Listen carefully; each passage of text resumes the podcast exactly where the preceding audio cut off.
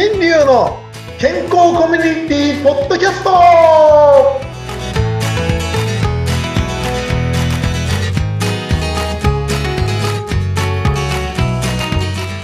よレッケルトレンタルカウンセラーの大橋新流です。ヨーレッゲルドフリーアナウンサーのうなみくよです。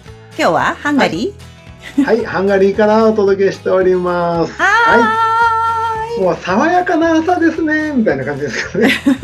なんでハンガリー何？ヨーレッゲルドみたいな。ななんかヨーグルト食べたくなってくる。なんか何を言ってるんだ？今日はおかしいな今日も。今日も、とても歯医者さんの番組だと思えないぐらい面白い話がいっぱい出てきます。そういえばここのとこ歯の話出てきてないですね。そうですよ。デンタルカウンセラーさんどうしたんですか？ね皆さんはもしかして歯どうしたどうしたって思ってるんじゃないですかね まあ夏ですからねまあいいかな 親父ギャグコテコテなんですけど。はい。ということでございます。前回ね、皆さんにお聞きしていただいて、どう、どうでしたかね皆さんね。どうでしたかねがん患者さんが増えている3人から1人かあー2人から1人。で、それには飛行機のジャンボ機の航路が変わっていて、東京都心を飛んでいる数が増えている。そして井戸口から、なんかがんの発生物質がっ出てるんだ。ていう話でしたよね。なんか繋がってるんじゃないかって。ねでこれあくまでも仮説なんでね、え。うん。もう皆さんの中で、本当にね、こういうことが起こっていること自体がなぜなのかなんです。うん。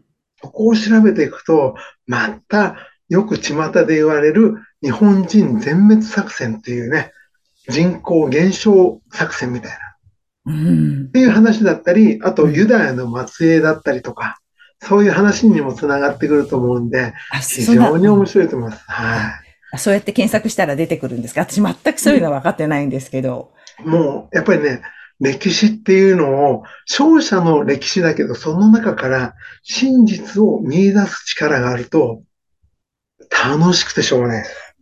ええ先生やっぱりそういうところ好きなんですね。そういうお話。あの、変な話ですけどね、あの、子供の時か、あ、なんか前、だいぶ前に言ったと思うんですけど、どういうわけだか、教科書の間違いとか、そういうのをね、見つけるのが子供の時から得意だったんですよ。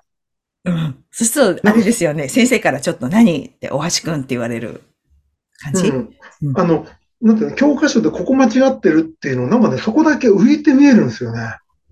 なんだろう、こう、それって教科書だけですか？一般的なこの世の中生きてておかしいなと思うことがふって出てきちゃう感じ？そこにね、なんか気がついちゃうの。だからこれは特殊能力なのかな？んなのかわかんないけど、うんうん、うん。たまたまたま子供の時から、なんかね、そういう文章だったらそこがね、なんかすっごい気になるんですよ。あ普通は気づかないことをパッと先生気づいちゃうんですね。なんかあるんですね、うんきっと。そういう能力が。だからだからね、こんなダジャレばっかり言ってるのかもしれないですけどね。うんうんうんうんうんうんうん。あと、自分に特別な能力があるって思ってはいないんだけれど、ただそういうことがよく気づくことが多いね、ということで、今回の話も、でまあ今回というか前回の話もね、いっぱいそうやって繋がってきたんです。だから皆さんこういうふうに考えたら面白いですよ、という話でしたう。んうんうん。もしそれが本当だったら、こんな世の中子供たちに残せないですよね。うんそんな中でね、まあ、こういろんな、あの、皆さんの、あの、なんていうんですかね、こう生き方とかでね、おすすめなんていうのがあったらぜひ教えていただきたいんですが、今回ね、うなみさんなんかすごい方のお話を聞いたっていうんで、うん、ぜひ聞。かせてきたいなと思います。はい。あのー私インタビュー番組結構させていただいてるんですけど、うん先日出会った方がすごい方で、和歌山陽一郎さんって言って、名古屋でね、リサイクル業を、家具のリサイクルなどをやってる方がいて、ワッカンさんって言われてるんですよ。で、たまたまそのワッカンさんにインタビューさせてもらったらすごい方で、何がっていうと、人モテすごいする方なんですよ。とにかく表になる。それは女性でも男性もそうで、なぜこの人はこんなに人にモテて、講演活動が3日に1回は講演活動をされていて、年間120回喋ってるそうなんです。それがじ自分で主催するよりもよ引っ張られて全国各地回ってるんですよ。うん。うん。すごいですね。元がなんか、あの TRF のバックダンサーをやっていて昔。で、その時に全然お金がなくて売れっ子になれなくって、男3人で一軒家借りて、ワンルームで住んでたらしいんです。そのぐらいお金がなかったそうなんですよ。で、その時に彼女とデートすることになって、東京のココイチに行ってね、あの、あの、お金がないから友達にお金貸してくれっても、友達もお金がないから、こうなんかこうテーブルの下からこう小銭を引っ張り出したら400円あったんだって。400円しかなかったんだって。その日暮らしだったから。で、その400円を握りしめてココイチに行って、一杯のカレーを注文した。てか、二人前はもう注文できないから400円で。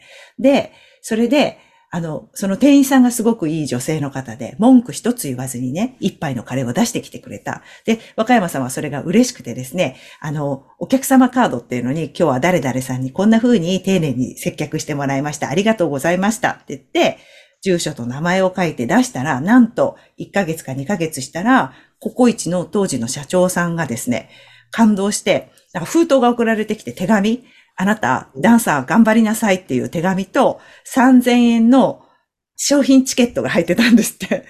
で、それもらって、もう嬉しくて、そこからますますココイチの大ファンになって、でもその間、全くその、やっぱ売れなくてですね、彼は。で、結局地元に帰ってくるわけですけど、で、その時に仕事がうまくいかなくて、どうしようどうしようって言って。そしたら、当時、そのメンターとして慕ってた方が、あなたは、とにかく、このアルバイト雑誌の中から、あの、仕事を見つけて、今一番やりたくない仕事をやりなさいって言われて、で、その時見つけたのがゴミの回収業者だったそうです。だから、じゃあそれを、その職場に行きなさいって言われて、最初お勤めでそのゴミの回収業者、まあリサイクル業ですよね。そこにお勤めになったんですって。そしたら、なんか嫌だから早く辞めたいから、もっとおしゃれなカフェとかやりたかったのに、やりたくない仕事を、まあ、やら、その先生が言うからって言ってやったんだけど、一生懸命や、や、やっていくうちにですね、認められちゃってどんどん昇進してっていい感じになったんですって。そしたら、もうそこもやめて独立しろって言われて、ええー、僕この仕事で独立したくないのにしなきゃいけないってなってやったんだけど、結局人が嫌がる仕事っていうのを一生懸命やったから、周りから感謝のこう言葉がもうすごくって、周りからすごく喜ばれる存在にこうなってたそうなんですよね。そしたらそういう生き方を貫いてったらもうどんどんどんどん、もう今すごいですよ。だから人もてされて。でも、その今までの一杯のカレーから、のどん底からこう今もう本当にモテる方に成長されてるんですけど、そのストーリーがすごいです本も2冊出されてるんですよ。ぜひあの、ワッカンさんであの検索してね、YouTube とか、あとなんだろう、いろいろやってらっしゃるんでね、インスタとかもやってらっしゃるんでね、見ていただきたい。私もね、お話しさせていただいて、あ、こんな素敵な男性世の中にいるんだって思ったんですよね。うん。ああ、ええー、いやー、羨ましい、そんな。うん。先生何ですか？素敵な方で。うん。あ、そう、本当本当本当おすすめ、おすすめ。先生も素敵ですよ。もう本も出したいし、セミナーとか読んでもらえれば僕なんかもうすぐ行っちゃうのに、うん、まだ誰も誘ってくれないっていう、ね、で、自分で最初はやってたって言ってましたよ、最初は。うん、うん、うん。もうなんかね、そういうせ、うん、ね、うまくいって、もう、ああ、そんな素晴らしい人に僕も会っとかなきゃなってつくづく思いますね。最近、最近ね、本当にこう、なんか人と違うことやってるからかわかんないですけど、うんうん、あの人がだんだん近寄ってこなくなりまして。いや、貫いた方がいいと思う、先生、これ、この路線。これはちょっと僕の体臭がおかしいのかなと思いながら、いろいろ悩んでおります。皆さん何かいい方法があったらお知らせください。ねえ。